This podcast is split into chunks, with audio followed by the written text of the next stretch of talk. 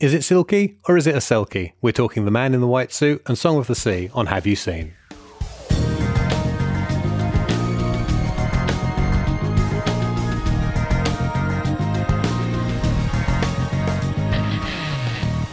Hello and welcome to Have You Seen, where I'm going to tell you again that we are doing uh, Song of the Sea and the Man in the White Suit because I haven't really thought about how this part of the show goes.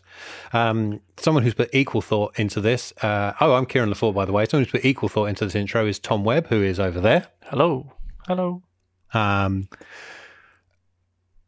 I really should write this stuff down, you know, because Yeah. I, I've forgotten how it's been so long since we did these, the original run, that I like. I can't Yeah. remember how I used to get into this, and because these don't have episode numbers, I haven't got any kind of crutch of that to lean on and give me extra thinking time, and Yeah, I know. it's a complete mess. just- yeah, I think ultimately you just have to be better at this.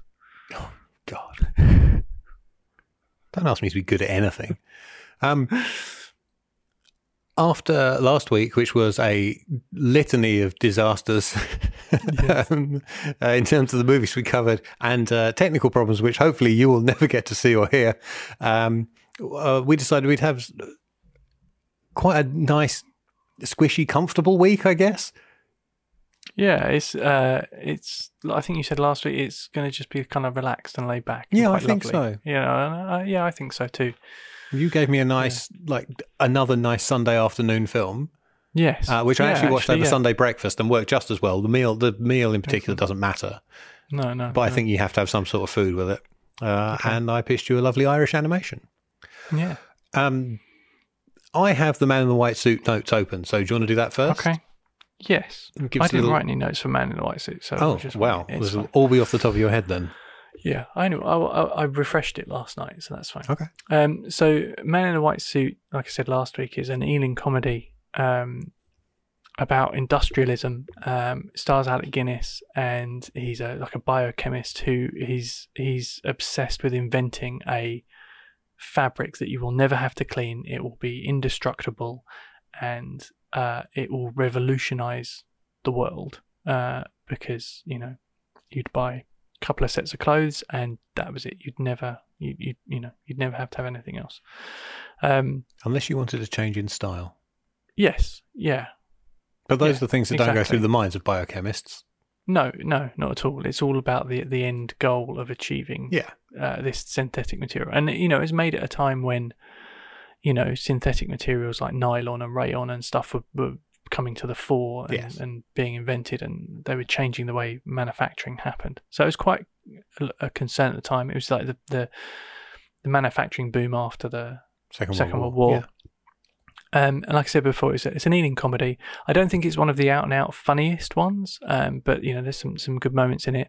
Um, but for me, it's the, the sound design and the way it's shot that really stand out. And um, and I think I mentioned it got an Academy nomination, uh, Oscar nomination for the screenplay. Hmm. And there's a, there's a stage version um, that I think I think it was a play first. Was yes, I play think there was a play, but then I think they've they redid a.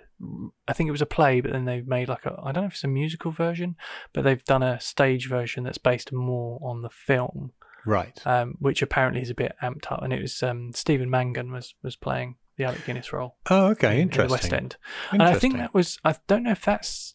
Well, nothing's running in the theatre at the moment because No. we're in the middle of lockdown, but uh, or COVID. So uh, yeah, I don't know if it was still on, but it certainly was like a couple of couple of years Mhm. ago. Um, yeah, so that that's what I'm pitching you. You know, nice gentle Ealing comedy. Yeah. Um,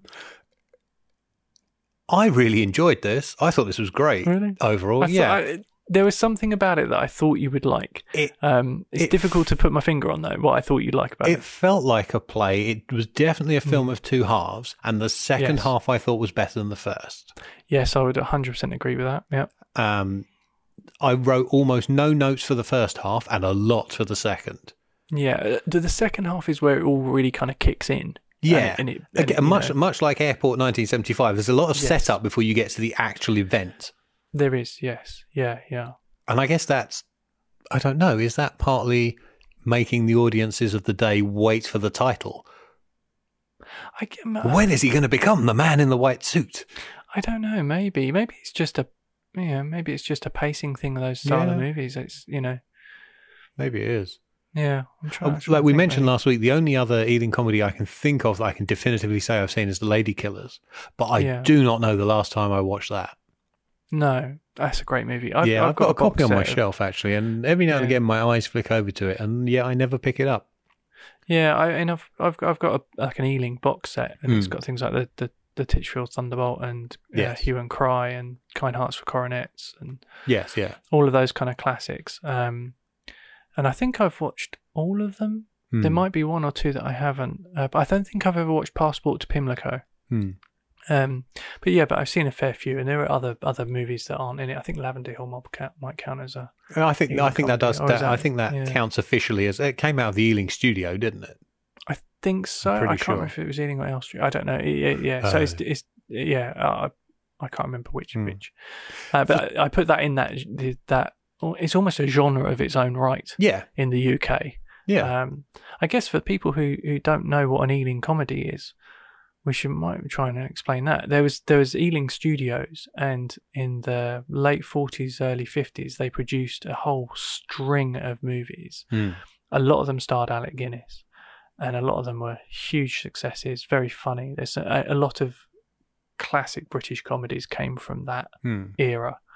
Um, Were they specifically to fill the quota that existed at the time? Because they were the thing. They were the, they were the quota quickies, weren't there?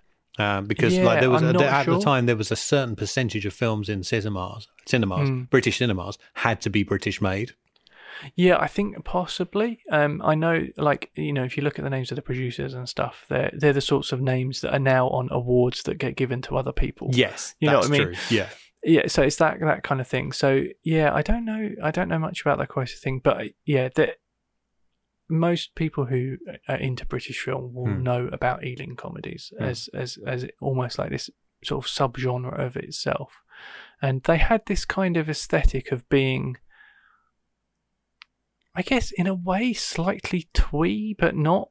yeah. I know what you Do you mean. know what I mean? I know what The- you mean. Yeah. If you think about the Lady Killers, it's it's it, on the surface looks quite twee, but there's this underlying, uh, serious, no, no, maybe serious or, or or darker subject matter. As uh, there is to particularly- this. Exactly, yeah. So I think a lot of them have that. I don't. Some of the others maybe not so much, but perhaps the most famous ones do, and Yeah. particularly the ones with Alec Guinness in. So maybe that's just perhaps Yeah. he was just drawn to that slightly. Yeah. One of my notes is unusual. Alec Guinness is really good, and then I wrote, I would bloody hope so. It's Alec Guinness. Absolutely, yeah, yeah. It's. I mean, you'd be hard pushed to find him bad. Yes. You know, Like even when he didn't give a shit, like in Star Wars, he was still Ex- good. Ex- exactly. Yeah. Yeah. yeah. Um, for Yeah. some reason, until you pitched this to me, I've always assumed it to be a Hitchcock thriller. I, I can see exactly. Yeah, Like, especially if you see the Who Knew poster for it as well. Yes, Yeah. yes. It was like, you know. Who is the man in the white suit? Is Yeah. Oh, exactly yeah. like a Hitchcock And- type. Do you know what? I could imagine Hitchcock making this movie as well. Uh, yeah, but the humor will be off. Hitchcock didn't do humor well. He had a dark, weird, twisted sense of humor. He did. Some of his humor. We did a Hitch- but yeah. Hitchcock comedy previously, and I bloody hated it. Oh, with the trouble with Harry. Yeah, Yes, yeah, yeah. That's true. Yeah. but his like, all I, I liked his his thrillers, and yeah, I just Yes, I assumed this was one of those, and Yeah. pretty, pretty much until it started. Um, Okay, you mentioned the sound design, and yeah, Yeah. I really like that that rhythmic musical sound Mm. of uh, of Guinness's experiment. Yeah, they they adapted that and recorded it and released it as a samba. Okay, why wouldn't you? Yeah, uh, they added in like an or- they they they took those sounds and then added in an orchestral arrangement to it and Mhm. released that as like a single, I suppose. Fair enough. Um, yeah, yeah, and it was actually um, yeah, there was one one of the the women in the sound department was responsible for, for Hmm. doing a lot of those those sound effects. Hmm. Um, and it was yeah, they, like I say, I think I said last week, they just when you hear them, you're just like, oh, that's that's that sound. And to see them where they originated, I think is, Hmm. is pretty cool. Hmm. Um, you're also right. It's really nicely shot, Mm. and again, like the lighting is crazy. Yeah, I I think Douglas Slocombe is possibly one of the greatest, if not the greatest, DP of all time. Like, there's stuff Hmm. that he could do with lighting that just, I don't know, it just looks amazing, Hmm. absolutely amazing. Uh, I remember um, reading a thing about him. I think I mentioned it last time we covered a movie that he he was the cinematographer on. That that he would he would just look at his hand in whatever environment he was in, Hmm.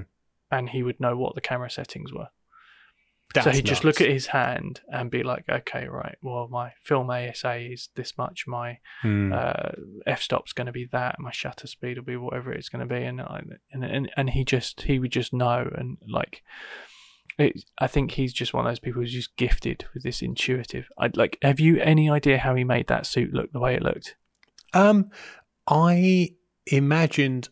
I don't know. Like it had to be some sort of day glow type material, Like or whatever there there was of that in some kind of- 1951.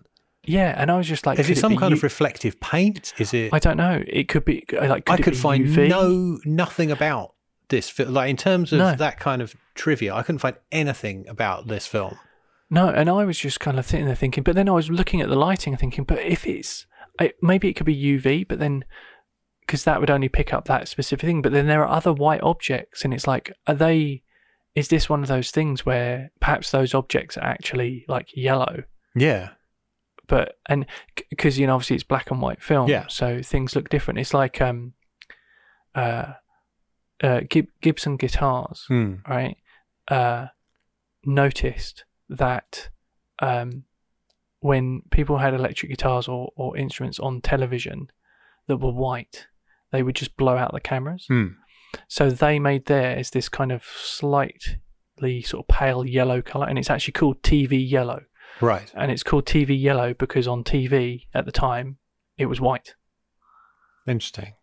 So, you, like, I- what you made me think of was Sin City, where Yellow Bastard was actually blue or green or something because the Yeah. process they were using made him show up yellow. Yeah, so it's, it, so I wonder whether there was some kind of like color trickery going on Yeah. where you know perhaps actually like it, it, he is the only true white and then Yes. everything else in the set is like a, a maybe a green or a yellow or a brown or something which and Slocombe's just adjusting his camera exactly accordingly yeah to blow out the white. Yeah. yeah and but there are bits where he's so perfectly pinpointed where his face is in shadow but the suit is bright and it's just like I just yeah it just it I can't remember if they mind. were if those were moving shots or not. Like maybe there was a Yeah. little bit of rudimentary mat work going in as well to to matte out the face a little. I don't think so. Like, I, I, I mean, again, I wonder whether it's a, it's a multitude of techniques and each Yeah. shot had its own technique or whatever. But I just, yeah, just watching it back again, I was just like, that's a, a mastery of Hmm. filmmaking that is so subtle and but so beautifully done. Yeah. It just, yeah, it, it blows me away, really. and not just that. So, for example, they end up at his. So, we should cover the story in in some Yeah. sort of yeah. So he works for um, a uh, fabric mill. Um, oh, I can't remember uh, Corland's fabric mill, played by Michael Gough, who uh, Mm. people of our age will know as Alfred in the uh, '90s Batman movies. Oh God, yeah, Yeah, I hadn't made that connection. Yep. but yeah, Uh, of course. Uh, he works at Corland's Mill. Uh, he's given the flick when they find his experiment and it's unauthorized and a whole lot of money has been spent on it. Yeah. Um, he ends up getting a job at um, Burnwood? Burn, Burn- Burnley. Burnley. Yeah. Where Yeah. it's confused confuses me is it's Burnley spelt with an I instead of a U, but some of this Yes. film was shot in the town of Burnley, Yeah. which is spelt with a U and not an I. Yeah, Um, yeah. Yeah, so he goes to uh, to Birnley's mill, uh, where as just like a labourer Mhm. uh, on the loading dock, essentially, um, uh, and taking delivery of an e- electron microscope. His interest in it is noted. Uh, the the lab boss assumes he is part of the lab crew, um, and he I, ends th- I think he assumes he's part of the company that have supplied it, yes, and yes. sort of asks him, "Can you stay on to teach us how to use it?" Because Yes, clearly, and, like and, their guys and don't know. basically ends up getting set up with a job in the Mm. in the lab and getting what you getting what he wanted. Yeah. Well, no, not a job. He leaves and works there for free, Yes. which leads to a really weird scene where like he he like gets the fabric stable and he's going to rush off and tell the boss and other, like other scientists try to stop him Mm. and um the the lab head tries to stop him as well. And I'm like he's in a mill with a research lab, invents a thing and is justifiably excited at doing so. in said research lab. And instead of asking him to explain what he's done or why he's so excited or asking any questions, they quote unquote fire him, sedate him, and pour the experiment away. Yeah. Yes. Also, if he doesn't work there, so they can't fire him, which is a line, therefore he's trespassing and they should call the police. Well, he's he's he's he's supposed to be just on placement there, isn't he? Right. So I think the reason they do that is they think that he's invented something that they can that's going to be he's going to take somewhere else, or like it, Right. it's it's like um you know he's yeah it's one of those things where he doesn't technically work for them, so therefore that thing is not their IP, No. it's his. He then takes it directly to the boss, to the boss's house. Um, Yes. And there's Yeah. a scene in the boss's house, uh, and I'll bring this back to lighting in a minute. But that Mm. scene in Birnley's house is tremendous farce with him trying to outwit the butler. The Mm. Whole scene with them trying to lock each other outside, and Yeah. the vase, and all of that Yeah. stuff. That's that's tremendous physical comedy. Yeah, I think the Um, bit with the vase is probably the the, the best gag. Is is Like- very funny. Yeah. Uh, and bringing it back to lighting, the way Slocombe lights that house is amazing. Like Yeah. it's like some of it is almost German expressionist. The way he lights the rail, the balustrades Yeah. Mm. on the on the railings uh, on the landing. Um, the way some of the shots are framed in there. Um, Yeah, it gets a bit um a noir.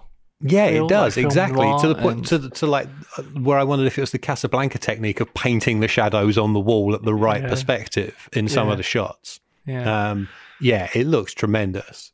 Mm. Um, the the fabric doesn't get made until forty minutes in. No, again, yeah, forty minutes. Yeah, Yep. and given this is an eighty-seven minute movie or eighty-one minute movie, like that's that's a fair way. Yeah. Um, what else? What did I really like? I then, yeah, I didn't have an awful lot of notes until you get towards the end. Although I did write down the line "fighting an endless battle against shabbiness and dirt," which I think should be our new tagline. yes, that's great. Um, Yeah, the next the next thing that made a really big impression on me is where they're trying to pressure him into site. So essentially, all the rival mill owners kind of form a bit of a makeshift cartel, if they Yes. weren't already. yeah, Um, when they all realize like this is going to be bad for our business, like everybody's going to buy one suit, and Yeah. then you know that's it. Um, uh, Corland realizes he technically has a claim to it because the first successful experiment was done while he was in while Sydney, which is Alec Guinness's character, was in Corland's employ yeah, um, rather than Birnley's employ. Mm. Um, and so, despite him just having signed a contract, they essentially presenting with a buyout contract, yeah, um, which he doesn't really want to sign. And I really love the little ways in which it's made clear that Sydney is only interested in the science and not the capitalism. yes, yeah, yeah, yeah, Like, so he's he's going to sit down and sign this thing, and he he doesn't have a pen, and two of the guys present him with pens, and he he sees Corland's and takes it because he's interested in the science in it because it's also a lighter, and he asks him, you know, what's the petrol to ink ratio, and Corland's like, I don't know, and that's Yeah. when he realizes that this man is not interested in the science. yeah, Like it's so brilliantly written and brilliantly played. yeah, Um, yeah, Oh, I also liked how we were shown um, how it will affect the entire industry from bottom to top. Mm. Because prior to that, there's a scene with the other labourers, the other workers, uh, his friend Bertha, uh, and some of the other people who work on the loading, all the Northerners. Uh, some Yeah. of whom are clearly RP actors trying to put on a Lancashire accent and failing spectacularly. yeah, Um, yeah, so the, and like you you see how the bottom of the rung workers aren't happy with this revelation, how they think they're going to be put out of a job, and then you get to the top of the chain when it's like this is going to cause our whole industry to collapse. yeah, Um, yeah, yeah. I think that's, something- really well played in just two scenes in like five minutes. Yeah, I think that's something that Ealing did very, very well was being able to appeal and play to a very wide range of class, which there was very strong class system in the UK at that time. Yeah. And I think, you know, they, they, they often found a way to make sure that there was a relatable character for everybody within it. I was given the other films of this period. I was frankly surprised when I first heard a Lancashire accent in it Mm, because yeah. that just wasn't a, wasn't a thing. Mm. Everybody spoke like Alec Guinness does in this movie. Yeah, exactly. usually. Yeah, yeah. Um, it goes from the contract scene into what is I wrote is a proto Jackie Chan scene Yes. Yeah. where they trying to get out of the office. And, yeah, where they chase him around between. Uh, they get into that with cutting outside to the secretary, and her buzzer is ringing frantically, and she sighs and picks up her notepad and goes to go into the room, and the buzzing is being caused by them fighting Sydney on top of the desk and repeatedly slamming him down on the button. Brilliant. Yeah. It's Um, a proper proper Jackie Chan. Yeah, gag. and then they do things, and then there's things with him like running backwards and forwards between the two rooms, like pushing filing cabinets in their way and ducking under things and getting swung at by the old man with the cane and all that kind of stuff. Like again, like prime physical comedy. Yeah. Yeah. Um, yeah, I think he manages to escape, doesn't he? There's another great scene where um, uh, he he runs back to his digs, doesn't he? Yeah. Uh, To get money to get to get train. money for the train to Manchester. I might have some of this in the wrong order. No, no, that's right. Yeah. Uh, uh, he runs back to his digs to pick up. He he's five pence short of the train fare. Runs back to his digs to pick up money. Runs into Bertha, who lo- basically locks him in his room, his old room, which has already been let to somebody else. And that's another brilliant scene, mostly done in one shot Yeah. of him trying to battle her and this guy who's in now in his room, and they end Yeah. up getting locked in different rooms in the house. yeah. Um, and his method of escape from that is ingenious as well. Yes. I was going to say that's another gag that I really like. The hiding in the cupboard. Uh, Yes. Yeah. Yes. a- yeah. And then that little girl helps him again later without being asked as well. Yes. Yeah. Yeah. Yeah. That was really good. Um, they then try other methods of persuasion. Mm. And there's a great exchange where it's like, he's made it clear he's not interested in money. And Colin goes, Women? And one of the other guys goes, He doesn't seem the type. And Yeah. then Colin's like, well, it's often that type that, you know, and it sort of trails off that, you know, like maybe the more effete man is the, uh, is the more creative sort. Yeah. And then, so yeah, they try to use, they try to use, uh, we haven't mentioned Daphne, who is, um, so she's Birnley's daughter, Yeah. but she is the girlfriend of, um, Corland. yeah. But Oh, I got it's- Corland. I keep yeah, on calling him Cornley. Yeah. yeah. But she's more won over by the intelligence of Stanley. Yes. Yes. Sydney. Sydney. It's, Stratton is his surname, isn't Sydney, it? Sydney Stratton, keep- yes. Yeah, I keep fusing Yeah. the two. Yeah. Um, and so there's a, there's this great scene where essentially the, the cartel loom over her and try to pressure her into using her feminine wiles to persuade him. Yeah. Um, and she turns to Corland to see if he's okay with this. And when she realizes he is, and sh- he's essentially quite happy with, for lack of a better phrase, prostituting his girlfriend to get what he wants in business. Yeah. Like that's a, that's a great scene as well. Yeah. And I like Um, the fact that she that she kind of goes along with it. Yeah. and she goes into Sydney and she kind of gives him the test. She she Yeah. she plays into it and she does what they want them to do. And when he's clearly not interested in that Yeah. because of yeah, Yeah. she's like, "All right, okay, okay, I'm on your side now. We've got to Yeah. we've got to figure this out." yeah, but I wrote, judging by that neckline, she's agreed to go along with the plan. And I was actually quite disappointed when it, in her character, when it appeared that she was going along with the plan, and then relieved and delighted when it turned out she was just testing him, just testing Sydney. yeah, Um, yeah, exactly. Yeah, and it was kind of like, are, and are she was you with as him all along. despicable? Yeah, are you as despicable as Yeah. my other Yeah. half? Which I think is great because it's like you say, it's it's another case of a, a woman being a much stronger character than you would credit for the time period. Yeah. Like, do you know what I mean? Is there's we you know a, a lot is made about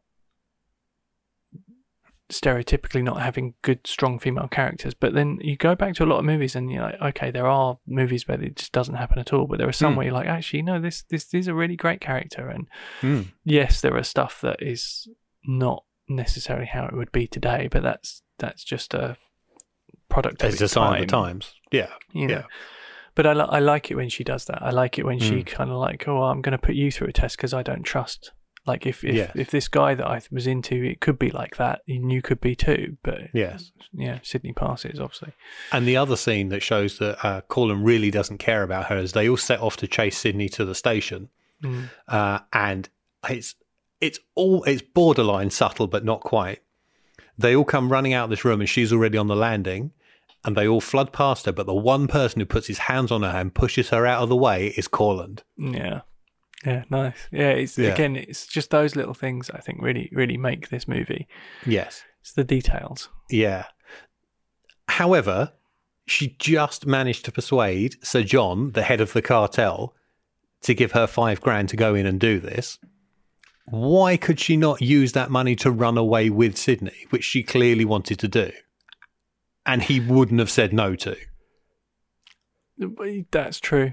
And Yeah, five don't know. grand in 1951 is a lot of money. Well, they offer him what half they a offer million? him. They offer him. Yeah, they offer him a quarter of a million. yeah, is- and then they say final double offer. it. Yeah, Yeah, oh, yeah. yeah. I mean, no, two two hundred fifty grand was the double. okay.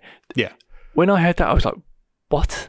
yeah. In nineteen? uh, Jesus, I meant to look it up and see how much that is today, Yeah, like adjusted yeah. for inflation, but it would be an absurd amount of money. Yeah, Um, yeah, yeah. Absolutely. Yeah. Yeah, and yeah. then you get the like the final the foot chase through the um through the cobbled streets of of Burnley. Yeah.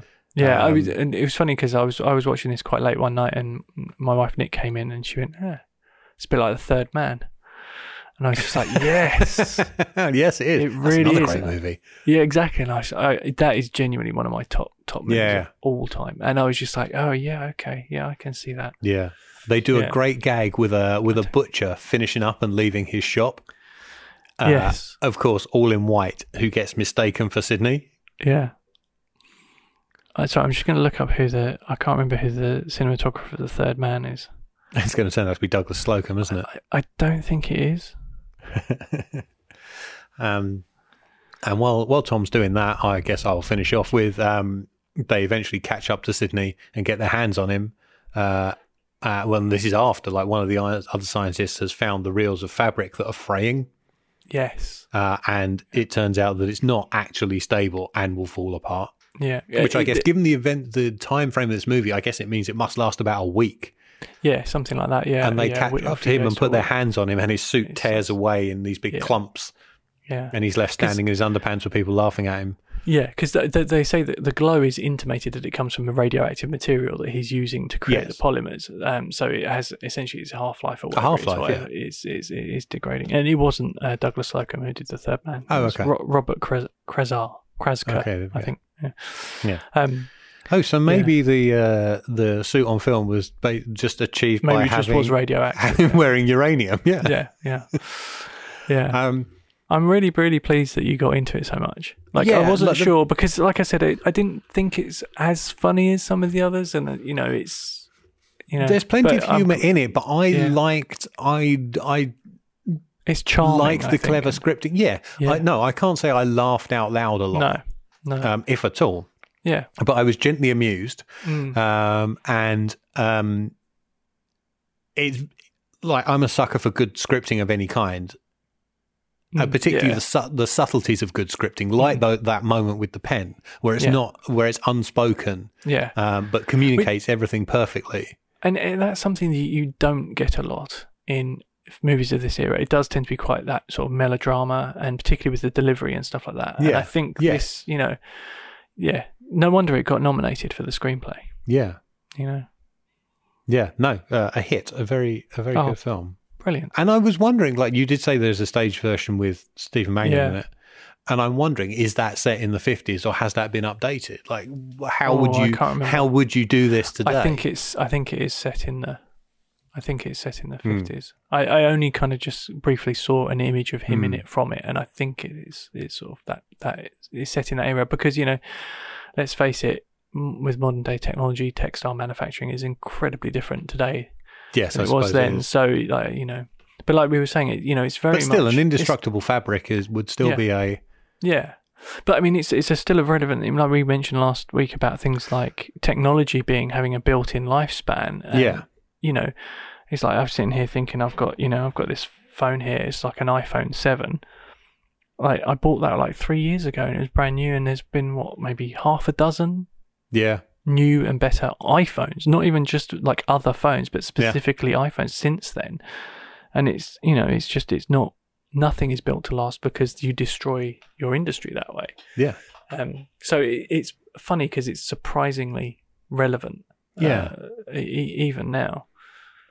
Maybe the uh, maybe the MacGuffin would be different. Yes, Maybe it sure would be a technology product. Yes. Yeah, I think it would. Be the be, computer that never needs upgrading or whatever. I don't know. I don't know. yeah, yeah. Um, it would be a. It, you you see it now with electric vehicles. yes, yeah, yeah, You know, it would be the car that never needs to be refueled, for example. yeah, absolutely. Yeah. Yeah, Yeah. yeah, Still timely. Very impressive. yeah. it, very, very, very impressive. Yeah, So I guess it's time to move on. yeah. Song of the Sea. Yes, Song of the Sea, uh, the most Studio Ghibli film not made by Studio Ghibli. Um, a very nice, pretty Irish animation, um, which uh, I suppose I should recap. I might as well just read the same note as I did last week. Um, Uh, work. uh, after their mother's disappearance slash death, uh, lighthouse keeper Connor lives with his children Ben, who is ten, and Saoirse, who is six, and importantly mute. Um, after finding Saoirse washed up on the shore one morning, their visiting grandmother takes the children away to live with her in Dublin, leaving behind their beloved dog Coo, which I found out just means hound in Gaelic. Um, they get sent to bed early on Halloween night uh, and decide to escape from Grandma's house and set out to return home or at least find their dog.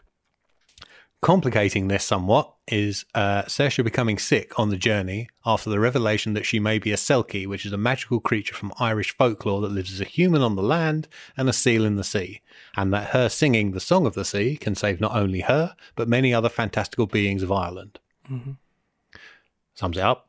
Yeah, perfect. Um, I saw this on a plane about five years ago and was just, it was one of those things that just enchanted me. Like I had seen, uh, I might have seen a trailer.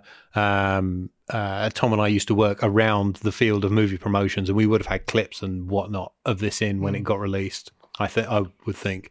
Um, I was certainly aware of it coming out at the time. Um, and yeah, I just, as I said, like, how can you not adore this even just as aesthetically? Mm. Um, uh, and I'm going to throw over to Tom, who is going to say nice things about this film. It, you said Tom's that- not going to say nice things about this film. No, wait. Well, hang on.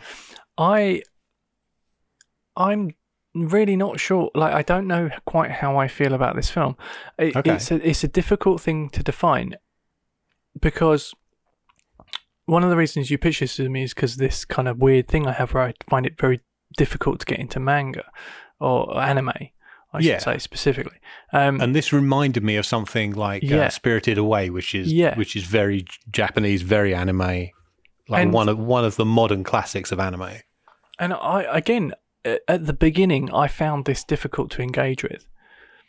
Um, I will say like overall I think it is a lovely story and I, it's a it's a beautiful film. Like it, Mm. like you said, the aesthetic of it is gorgeous, and I think it's. I want to print out every frame and just have it lining the walls. Yeah, I think it's a better looking movie than any anime any anime I've seen.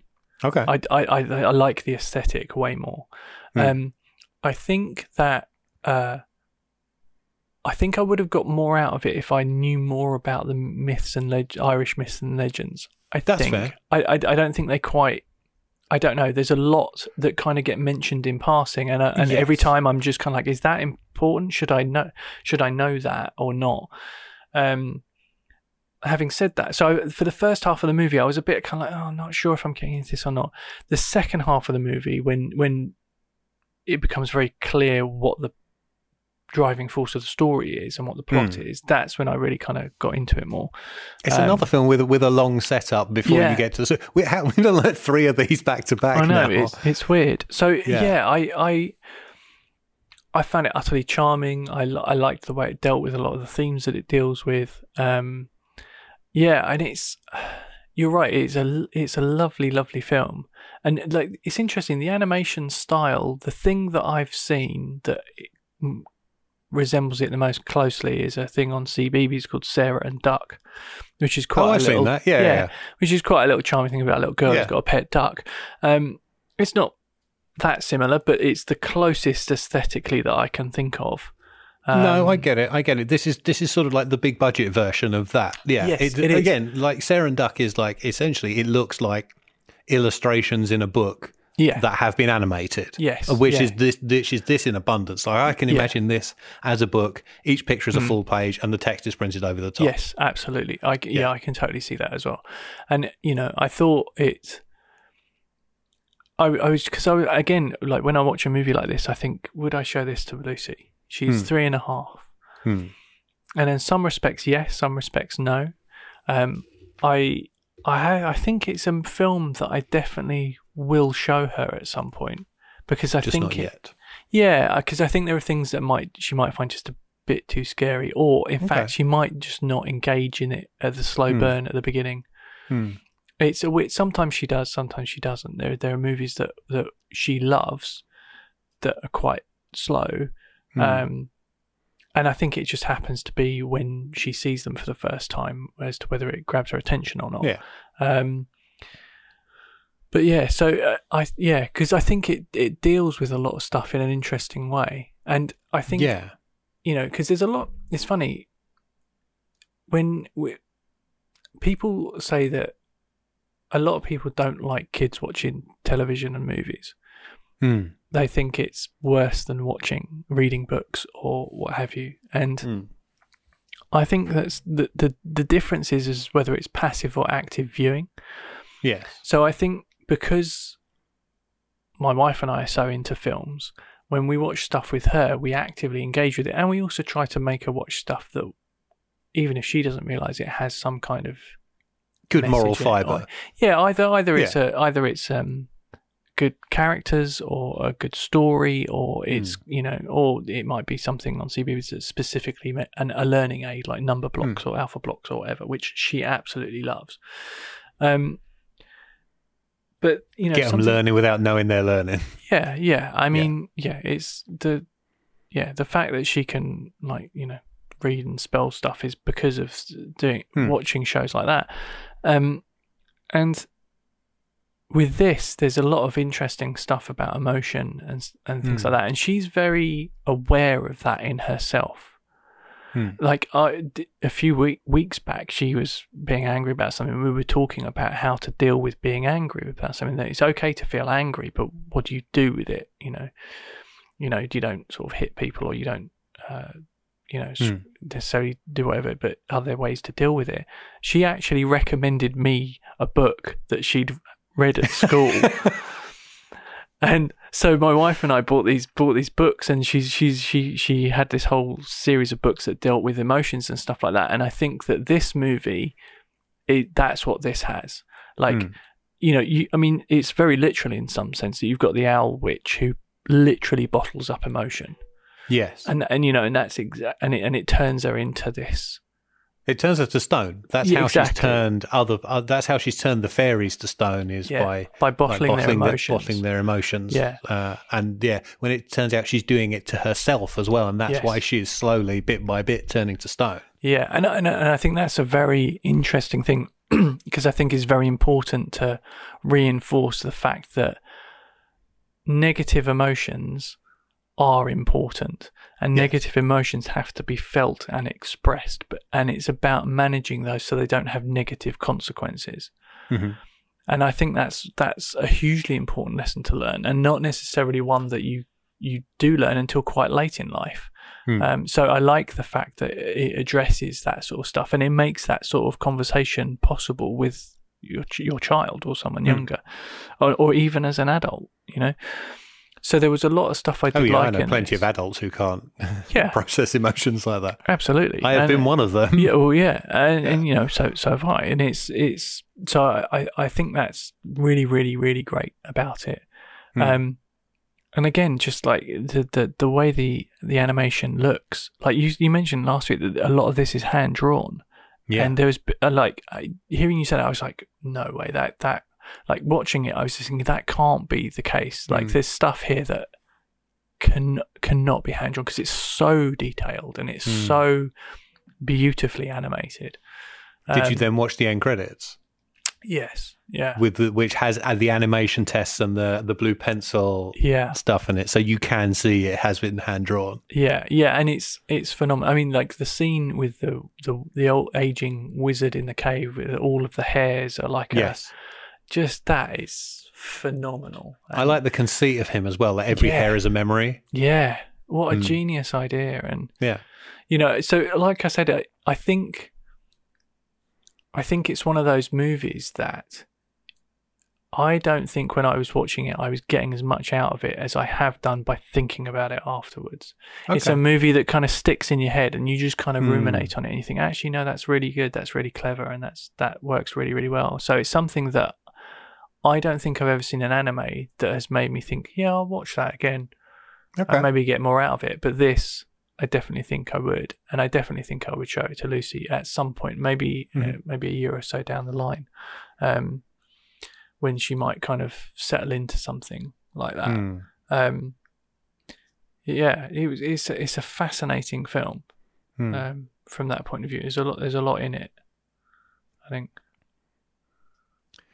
Well, there we go. I took almost no notes because Yeah, not because same it was here. fast paced or exciting. is Mm. because it's it's so beautiful. I didn't want to look away from the Yeah. screen. Yeah. Um, And I, I mean, when I was watching it, I didn't want to take notes because I was just like, I need to pay attention because yeah, because like I said, it does reference things that you're because you don't know the the myths and legends. You're just like I don't know if that's really integral Hmm. or if it's just something that they that is almost like not an in joke, but it's to an Irish audience. I think I think yes. There was there was stuff Yeah. that with an Irish audience, particularly anybody who understands Gaelic, Yeah. because there are some there are some phrases in Gaelic in it that Mm. aren't that don't get translated into No. English. No, no, Um, you have to surmise. But I think Yeah. what I, do you know what I I like the fact that it is so Gaelic. I like the fact that you know even though Eh, you know people who speak Gaelic are very much in the minority in terms of Mm. it, it. There's there's a, movie that really embraces that, and it's Yeah. it's a, it's a small niche market, but it hmm. deserves its. You know, I think that's that's and really other good. countries and cultures do that with their history and folklore as yeah, well. absolutely, yeah, yeah. I mean, even UK something as daft as Mr. Vampire, for God's Yes, sake, without yeah. Chinese hopping vampires, you know. Yeah, yeah, absolutely. Um, Yeah. the other thing, stylistically, it put me in mind of was the snowman Ah, yeah. in terms of the, kind the of picture book come to yeah, life thing as well. Yeah. Yes, I Um, can see that. That sort of uh, what was his name? Raymond Benson? No, not Raymond Benson. Raymond was it? Briggs. Raymond Briggs. That's it. I think Raymond Yeah. Benson wrote Bond novels. Raymond Briggs. Yeah. Um, yes. Yeah. That kind of thing. And I guess there's uh, Julia Donaldson's. Uh, I don't know if you see like the Gruffalo and Stickman. Oh, yes, and yeah, stuff yeah. like that. That's she's kind of like the the person du jour for those Yes. kind of things. Um, Yeah, my niece and nephew love that. yeah, I'm less Mm. keen on those. Um, And uh, talking about Irish to English, this is an English phrase that only occurs in Irish that pops up on, a, on an Irish podcast I listen to. And it made me laugh hearing it here, which is the wonderful Irish phrase, giving out, which means to have a moan.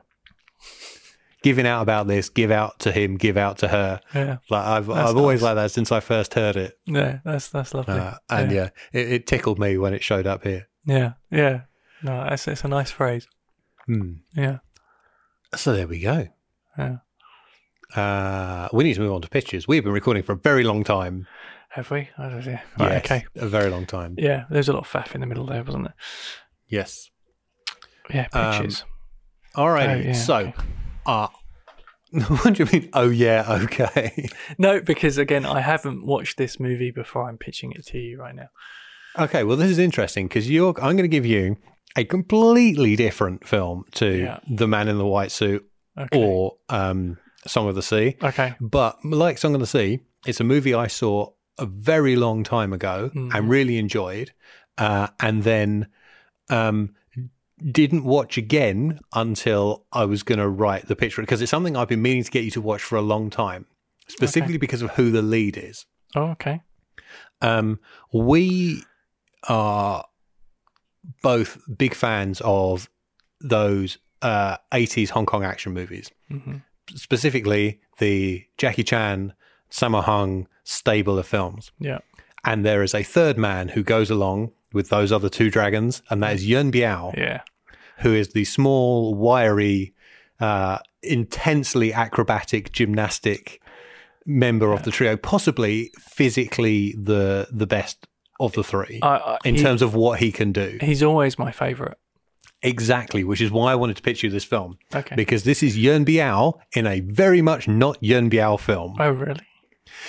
Imagine Right. an attempt to turn Yuen Biao into Dirty Harry.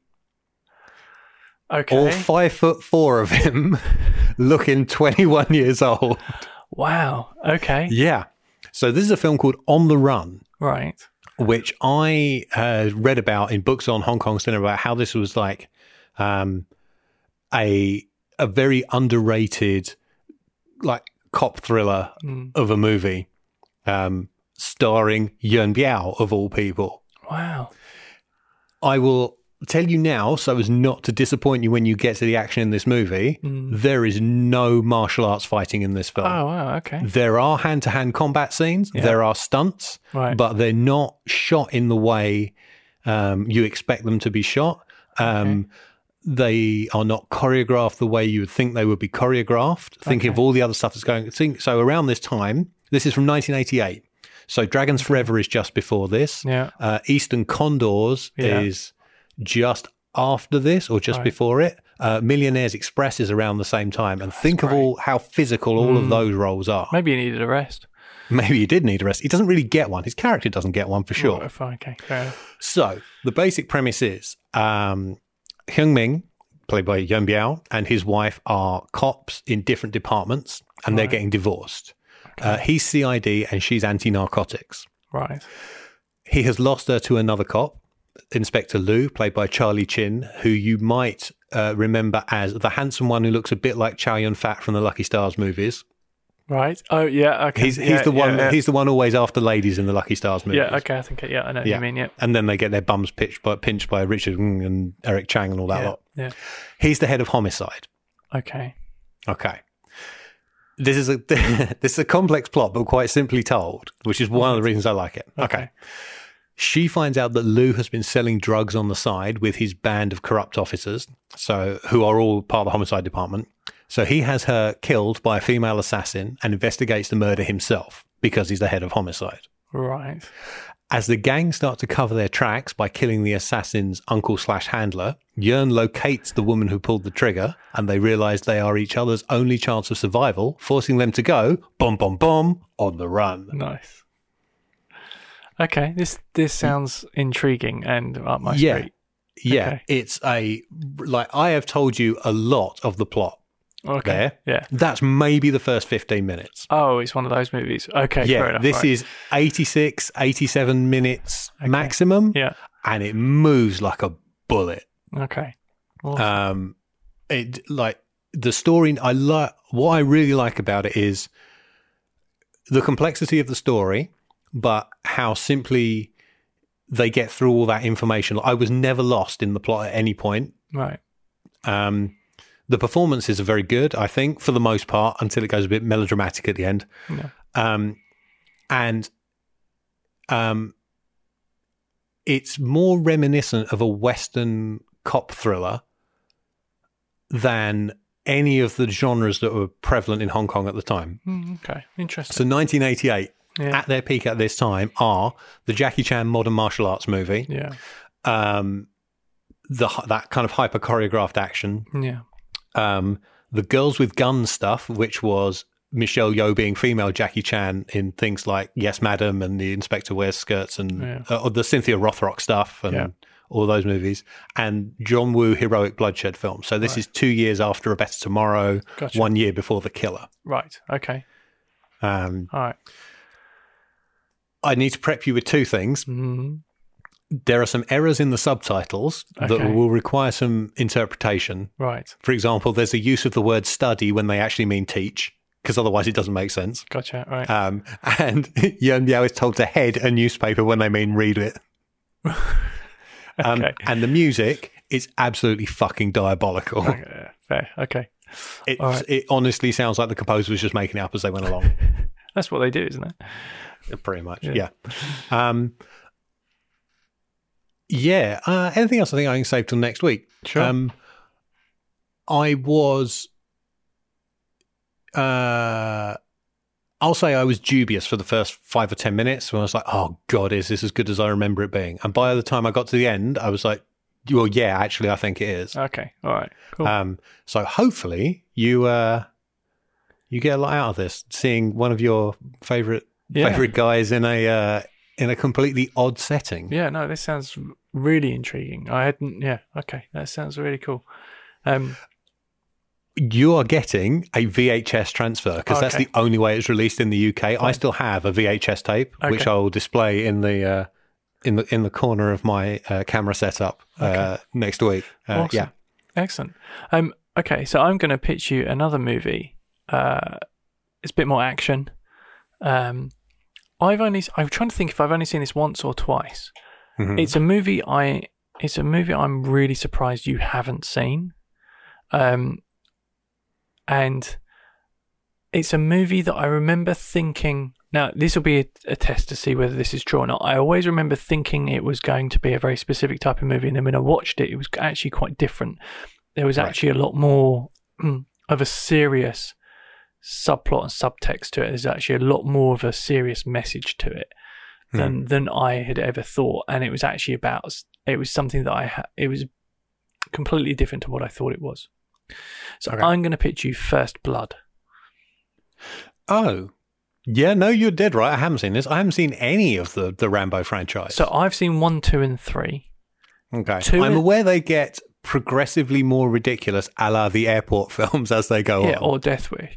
Um, Hmm. So it's it, it's very much a point of case, I think, of being two and three are what you think Rambo is, but one because they carry the Rambo name. they do, yeah, and and th- this is very different to that. Okay. So for me, when you think Rambo, you think Stallone, massive machine gun, Huge muscles, oiled up, huge red yep, yeah. bandana, like Yeah. j- like Gunning down commies. gun. Yeah. Uh,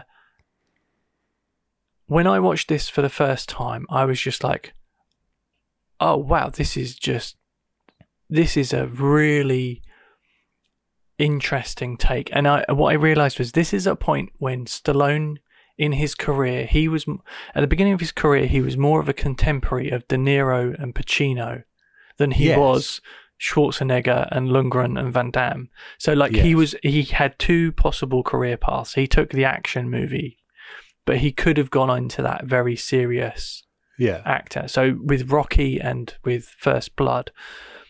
So the the the second and third Rambo movies are very much action movies where Rambo, this one man army, is going in and rescuing people. Like the second one, he's going back to Vietnam to rescue people, and the third one, I think, is Afghanistan.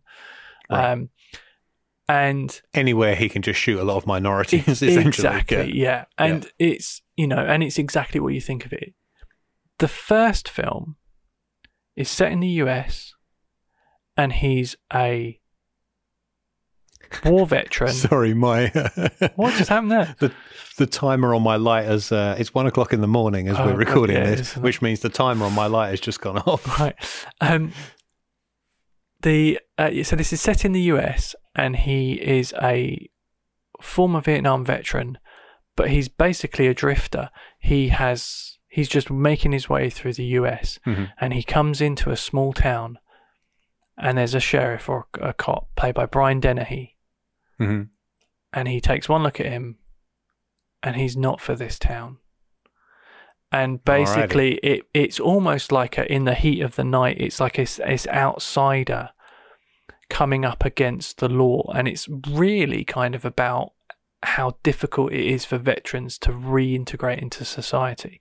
Hmm. So- that setup sounds like almost like a western. Yeah, it, it's very much like a western, and yes, Yeah. there's action in it, and there's you know, and there's all that kind of stuff, and it's like, do you remember uh, we talked about this? We didn't cover it on the show, but it was kind of in the hiatus that you watched Commando for the first time, and we're just Yeah. like completely surprised by that. I feel like it's very similar to that in a way.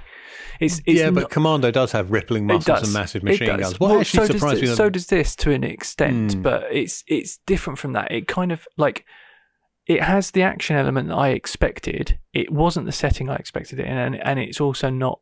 It's it's there's a serious message behind it, I think, as well. Yeah. So I'm I'm intri- intrigued to kind of see what you think of it and and, and where we Hmm. go with it because, yeah, early career Stallone is very different from what you think of with like Yeah, Tango yeah. and Cash and um, And then he eventually revisited it with Copland, didn't he? When he like that was his next chance to properly act yeah, again. I saw that in the cinema, and again Mm. I was just like, wow, wh- who knew Sylvester Stallone could do this? And because it was before I'd seen either did. Rocky or First Blood. Yeah, Um, and I think um, I think the later Rambo films, well, uh, not even later, the other Rambo films mm, have put me off wanting to watch this in the past, even though I'm now older and aware that like Mm. it's not like the others. Yes, yeah. I mean, uh, yeah. I, and to be honest, I think the the modern day Rambo's, if you like, so there's because they're just they're just releasing now. I think Last Blood. I think which apparently is utterly appalling. I can imagine. I think the one because they, I think number four technically is just called Rambo, and then maybe five is John Rambo, and this might be six. I don't know. Yes. I can't remember. I haven't. Um, I don't remember because I Uh, no, I'm not up on my Rambo franchise I either. think they did try to get it back to that serious thing, but I don't know if Hmm. they've they've succeeded or not. But hey ho, I think you'll find this interesting, and and I deliberately sort of didn't watch it again before pitching it to you. So I'm Okay. doing this pitch based on my memory of watching it over ten years ago. And Okay. it not being what I expected, so I'm kind of intrigued to see whether I was right that time as well. So I figured it would be a fun way to approach it. Uh, you know, So we can both we both have fresh eyes on it. Exactly. Yeah. Yeah. next I thought that'd be more interesting. Um, so yeah. So that's it. Uh, looks like it's Ra- uh, Rambo versus Yuen Biao. Yeah. Wow. I mean, if Yuen Biao had any kind of name power in the US, he would have been in the Expendables movies long ago, wouldn't he? That's true. Yeah. Yeah. Yeah. Yeah. Jet Li pipped him. Yeah, I guess so. Uh, well, I guess uh, if you have seen uh, Rambo, uh, no, not Rambo. What's it called? It's called First It's Blood. called First Blood, If you've yeah. seen First Blood, which is likely, uh, or On the Run, which is much less likely, um, you are welcome to get in touch with us on Twitter at, at HYS Podcast, on Instagram also at HYS Podcast. We're on Facebook, facebook.com forward slash Have You Seen Podcast. The website is have you haveyouseen.net and the email address is hi hys podcast at gmail.com i almost came out the old one that didn't work doesn't work anymore uh, tom has something else he needs to plug quickly before we take it home Oh yes, I do. Uh, my uh, feature documentary, The Easy Bit, is now available on Vimeo on demand uh, and also on Prime Video uh, for rental. Um, so you can go and check that out. It's about what it's like for men to go through fertility treatment, um, and it's six guys sort of telling their stories and, and opening themselves up to the world to you know be truthful about how how it felt for them to go through a pretty traumatic experience. Um, so yeah, go rent that. Alrighty there we go. Uh, and i guess we'll be back next week